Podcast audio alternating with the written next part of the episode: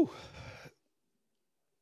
One of the um, one of the things that I love about the um, the prophetic is it gives us a, a glimpse of what God's got for us in order that we might walk into it. But um, one of the things that's really important, and, and this is for everybody to remember, is that when we receive a gift like that from God, I teach it as a gift that God gives us to express His love. Um, but when we receive it, we've got to be a faithful steward of it. And um, last week I was uh, leading a discipleship meeting well, at the church I was in, and um, I, I, shared with them that the reason that I was there was because um, God is teaching me to be a faithful steward of those promises He's made, that not, I should not be lazy or inactive, but be a good steward and take care of and be faithful with what He's given as a gift. So, personal prophetic words are the same thing. They're a gift. Imagine that they're a, a precious jewel inside a box that has immense value. I read that somewhere. The kingdom of God. It's like a precious jewel, and that we should take care of it. So, I want you to remember that when you have these promises, either for your personal circumstances, for your family, or as part of our church family, that we must be faithful with that. And we've got to be a steward of those things to partner with God in what He's doing. Now, there's a tension in that for someone like me who tries to be God sometimes and make it happen. And I can tell you that doesn't work out very well. There's a loud laugh from the back. Someone that knows me well. But we've still got to be faithful with it. And so, the reason I went to South Africa this past two weeks is in being obedience and being a faithful steward and holding on to the promises that God has given us as a church. And I want to start with that, and then I want to tell you what happened and why I went and a few other things. But I want to read to you a prophetic word that came over this church before I arrived here. And, and how I discovered it is when I came here, um, I felt God lead me to uh, unpack and look at the things that had happened in the church from the day of its beginning. Um, Brian Tamaki came here from Tokoroa, planted this church uh, in town, and, and did that in obedience to God. And so I looked at his story and how he got here. And then I uh, found some of the documentation that Roger Peak had prepared as an elder of this church from day one. Allison's not here today, but her husband, late husband Roger, was one of the founding elders of this church and a faithful man to stand beside his leader and record the minutes of the meetings and document the life of the church and what was happening. And because of the previous administrators of this church and the leaders, I had access to those. So I read them and I discover what happened in this journey. And then I ask, what did God say? And so, again, because of the faithful leadership previous to me, I had access to the prophetic words that God had spoken over this church. So I sit down with them and I put them in front of me and I say, God, with this highlighter, would you show me what is for me in my season? Because not all promises are for the season, right? And I don't want to be focused on the wrong thing. So I say to God, this highlighter, I want you to use it. And as I read these prophetic words, as I believe that God is not finished with his church yet, I want you to show me what is for my season here, that I would be a faithful steward of your promises. And I work my way through them, documents, and one of the things I highlighted, I'm going to read to you. This is an apostolic training center. People are going to come here and be won to Christ. They will catch a vision of their lives that will become unstoppable. You will be raising up people and sending them out. I believe God wants to create a Bible college here, a place where people are trained and equipped here in Te Awamutu. And as I read that, and as I asked God to lead me, I felt Him say, this is one for you. So, for the last couple of years, I've been searching the heart of God to understand what that might look like. And uh, in my journeys and connecting with various people, one of the um, families that were part of this church that are, have now uh, moved to Nelson uh, for work. Um, Corey and Vicky Jacobs, some of you will know them very, very well. Um, Vicky's sister happened to be staying here, and in my connection with her, we discovered that there was a bit of a kindred alignment with this prophetic word and discipleship of people. And uh, so we became connected uh, with uh, praying into what God would do. This girl's name's Heidi. She went back to South Africa, where she's begun to study in a Bible college there in Pretoria, at a church called Living Word. And as she talked to her church leaders about us and what we were journeying, their leaders said to her, Well, we're a church that sows seed internationally. And if what we carry is a seed to bring life to a church in New Zealand, then we want to partner with that. I was like, hmm, that sounds good because they've done a lot of hard work to get where they are now. And so, as elders, we gathered and we discussed and prayed and asked God, um, is this something, is this a door for us to walk through? We really felt him say yes. So, two weeks ago, some of you might have seen on Facebook, um, I announced that I was uh, heading off to Pretoria to hang out with this church for a couple of weeks. And uh, that's what I want to talk about today. Because there is more. May that be the phrase that you take home today. Say it with me. There is more. There is more. God's got more for every single one of us. And we've got to step into that and partner with Him in order that we would see His uh, provision and promise come into our lives. So we've been working on and are working on the development of what I'm calling an apostolic ministry school.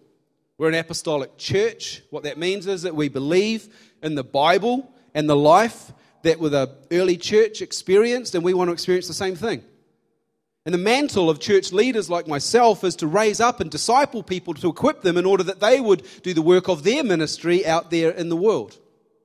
And so, an apostolic ministry school is forming in order that we would raise up and disciple people filled with the Holy Spirit, that they would go and do what God's asked them to do. And that's the essence of the school of the Spirit that we teach here.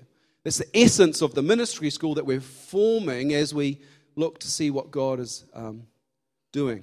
Ashley's helping me. She's leading that. She's project managing it in the time that she's got in between there and Te Awamutu Primary School. But uh, you know what it's about? It's about seeing the gold in people and calling it out.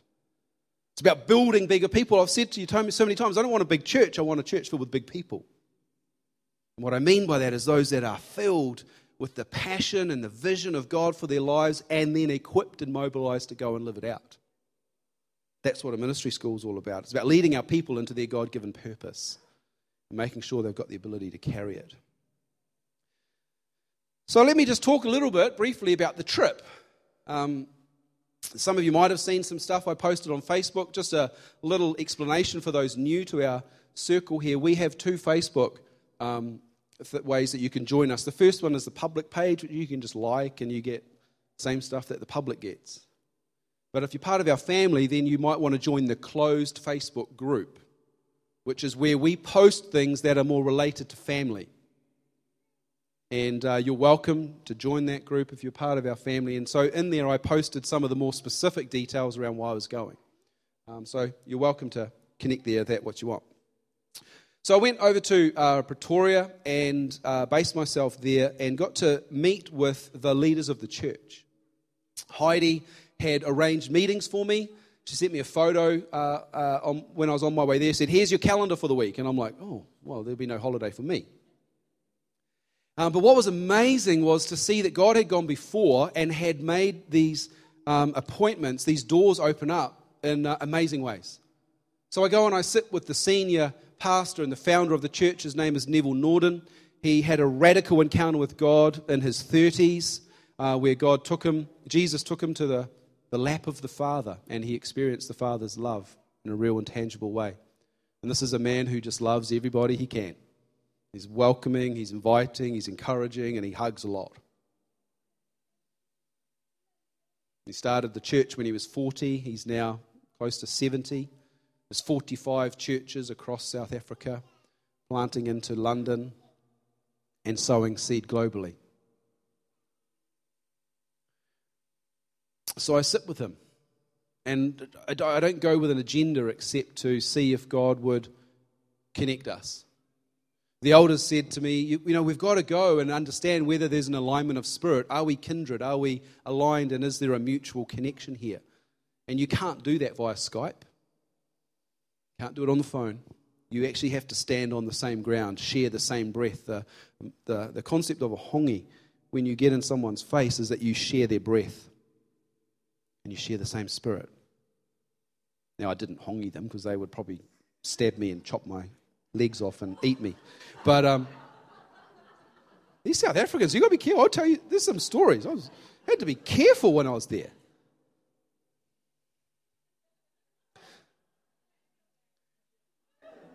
I'm back in one piece too. I don't know what day it is, but I'm back in one piece. So, um, so I sit with this man briefly. He's really busy, and I get half an hour with him, and, and just, just to connect, just to build relationship. And uh, I was privileged enough for him to pray a blessing over me, Father's blessing.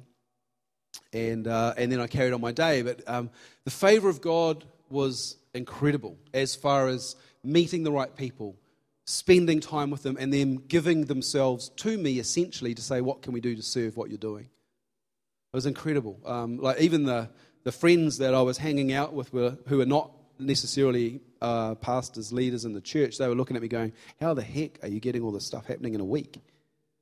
Because God just opened doors for me, that's why. Uh, so I got to also meet with uh, his son Marcus, who's what they call an executive pastor who runs the operations of this um, massive campus and the church that they have. They have a 3,000 seat auditorium, uh, they have a 9 o'clock uh, Afrikaans service, which is packed. And then uh, I didn't go to that one because I don't have a clue what's happening. Uh, so I went to a different church at 9, and then we raced back for the 11.15 service, which was English. And you might have seen on Facebook that um, Neville comes up to me, and he just says to me, hey, I don't know I need to put you on the spot, but would you bring a greeting and blessing for our church? Can I invite you to come and share for the church? And I'm like, okay. God is good. He just invites us into that place of influence.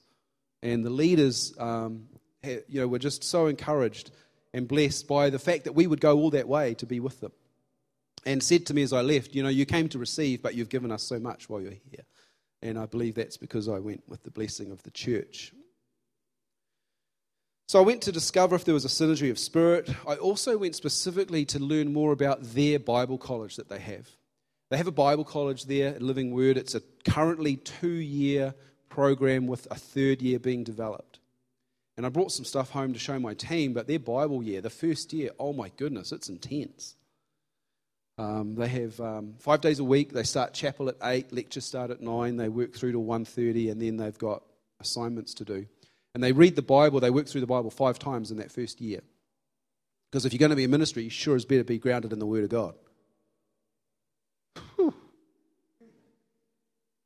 So it was good. Sat in their class and met the lecturers and started to understand the, the, the way that they have structured. I met with the principal. His name is John. And I talked with him about his ethos for discipleship and, and how they've structured and prepared the, the, the curriculum and the course in order that people would be able to be fully equipped for what God's called them to do. Some, of course, will be church leaders, but many won't. Many will be active in the um, outreach and, the, and the, what they call townships or the slums or the, the, um, the rural areas of South Africa where they go and minister. They also have a school of prophecy, which Heidi had previously taken across to Florida, uh, which was how we can know that they've got the heart to sow seed globally.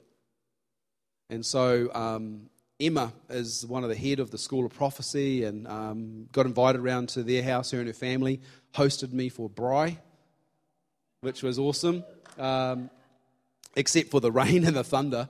So I'm like, you better hurry up and cook that steak because it's about to fall with rain. About, and we just spent time getting to know each other and talking about our journeys and how we got there. And, and again, just a, just a connection that is hard for me to describe in words, but there was a, just a, an embrace, if I could say it that way, that they welcome us and connect with us, us being North End Church.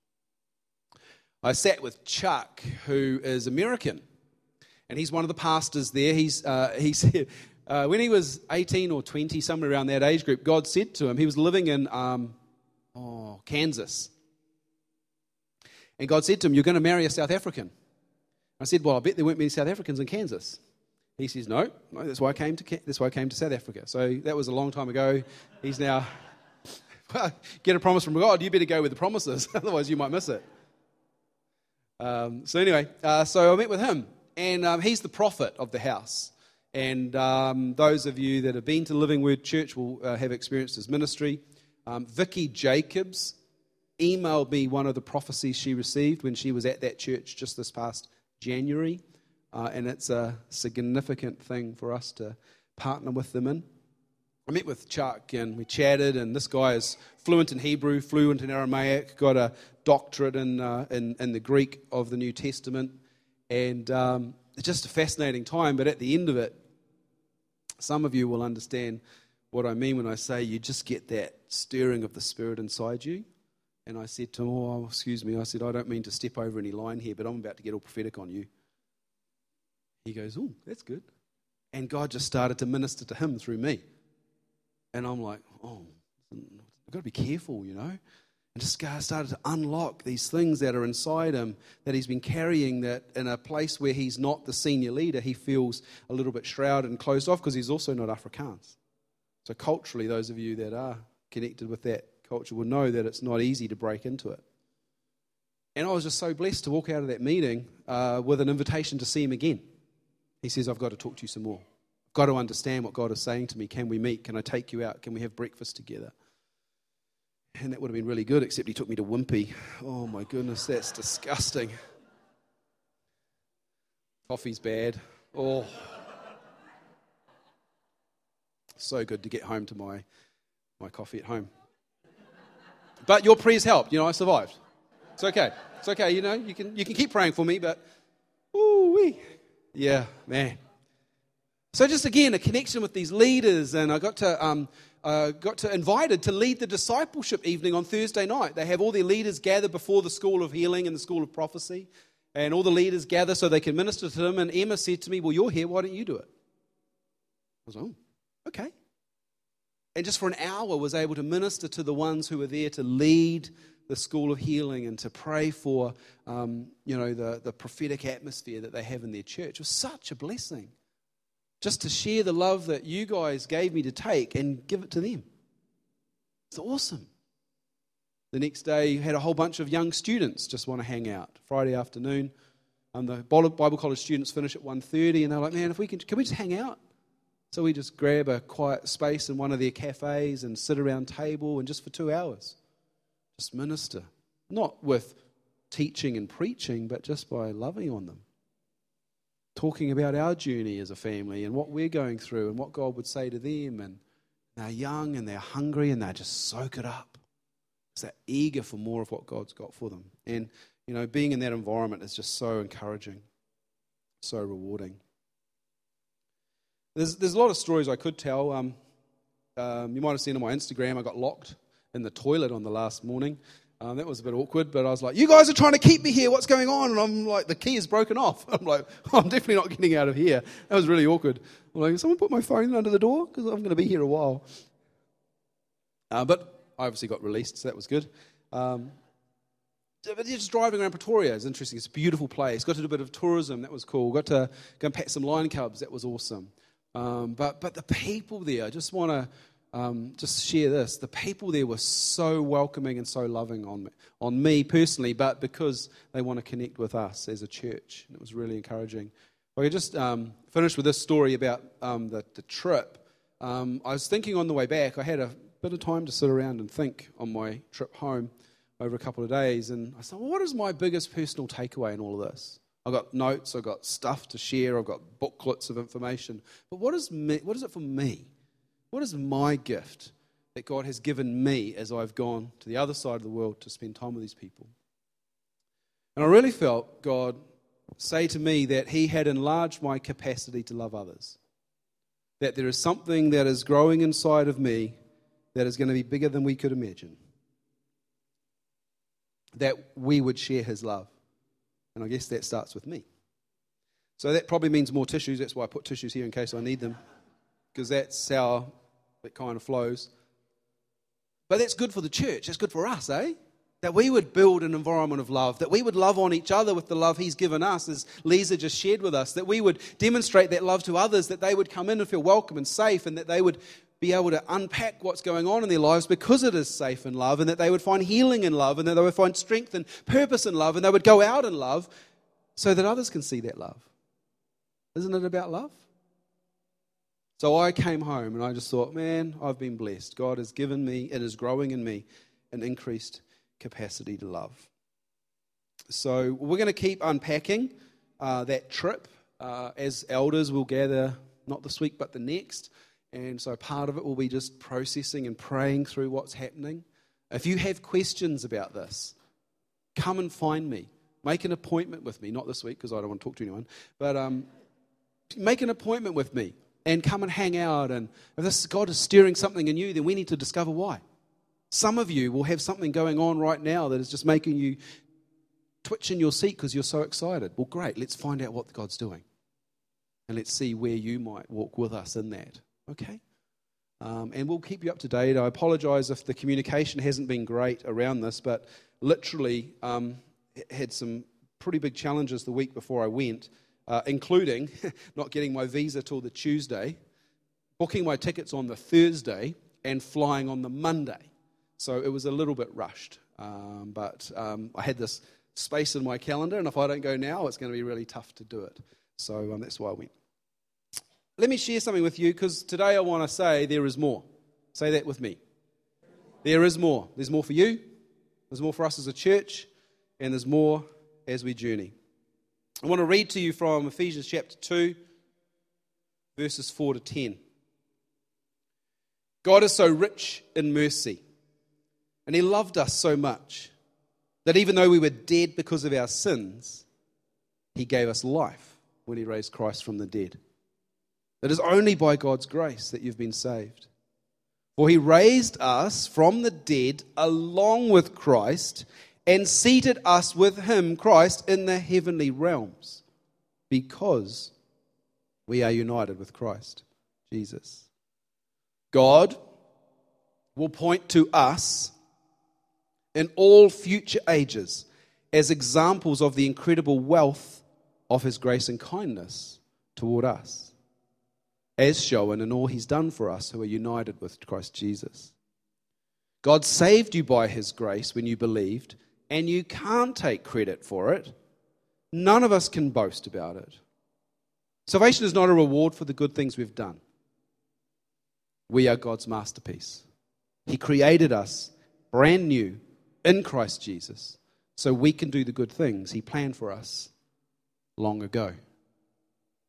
Church, there is more. Say it again. There is more.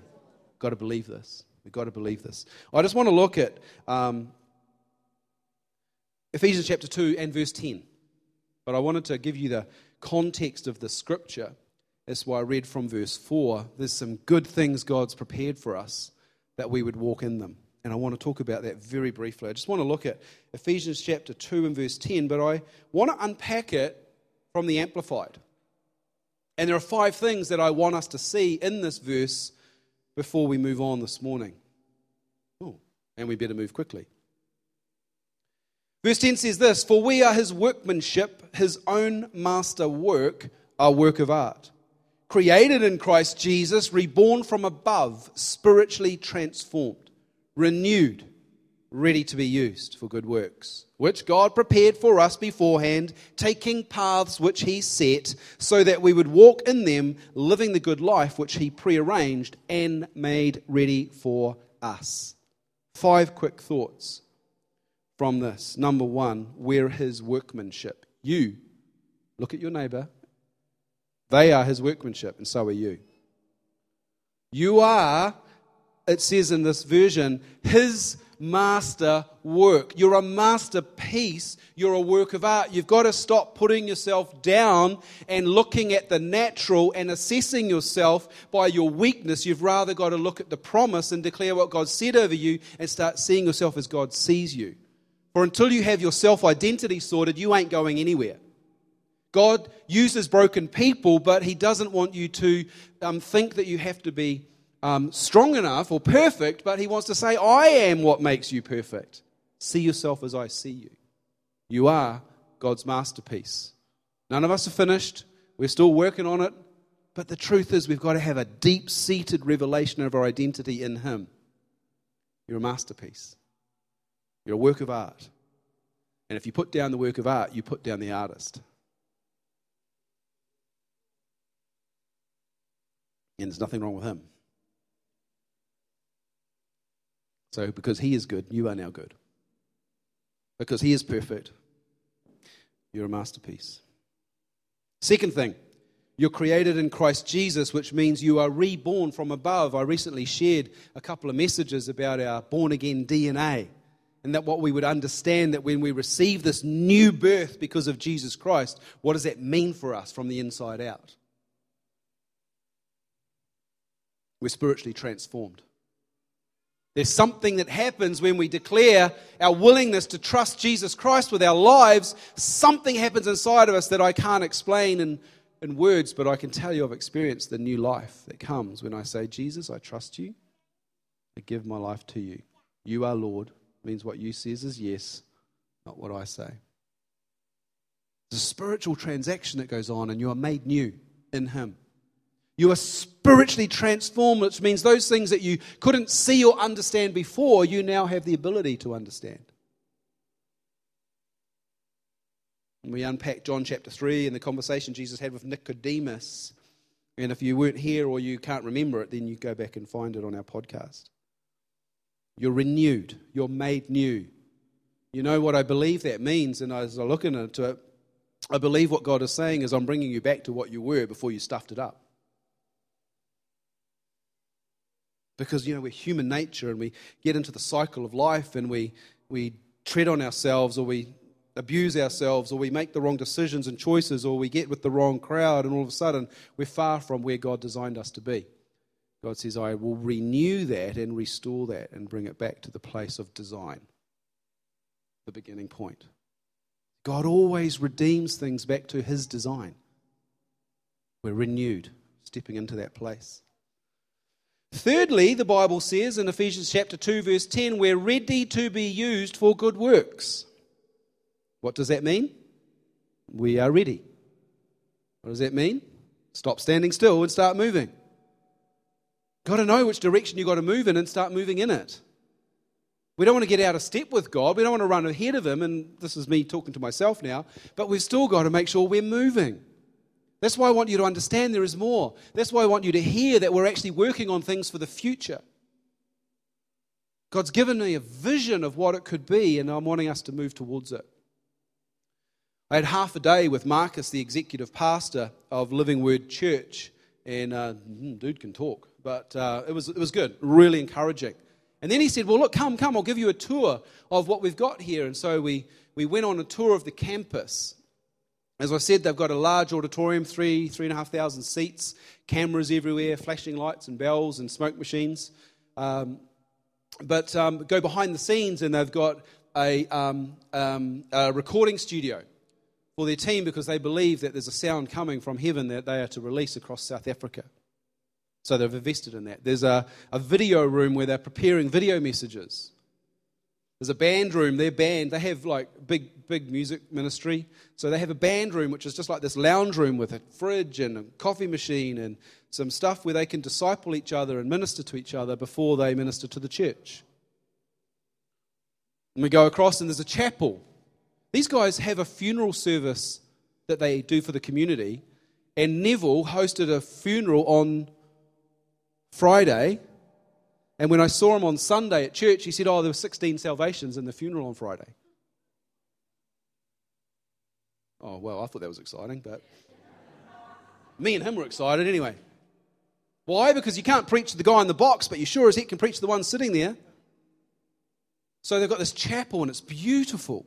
A kids' auditorium because they have hundreds of kids through there on a weekend. And and we go and we walk around the back and we go down. And of course, they've got another building for the Bible school because that's where I was um, doing the classes. I was sitting in on the classes and the lectures. And then upstairs from that, they've got this um, the youth auditorium room, which on, on Friday nights and Saturdays is for the youth to use. But during the week, They run a gap year program for kids in the community that couldn't finish school, and they minister to them five days a week to help them find out who they are, who were they created to be, and where should they walk in life.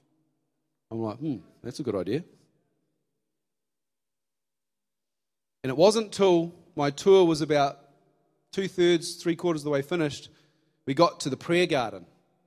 We walked through the gates, and there's these beautiful trees and the seats and everything like this. And I'm like, and God said to me, This is a picture of your future. A sprawling campus with school, outreach, business, and in the middle of it, a prayer garden with a 24 7 prayer room where people can come, be blessed by the presence of God. It's a picture of our future. I'll tell you what, I'm holding on to that.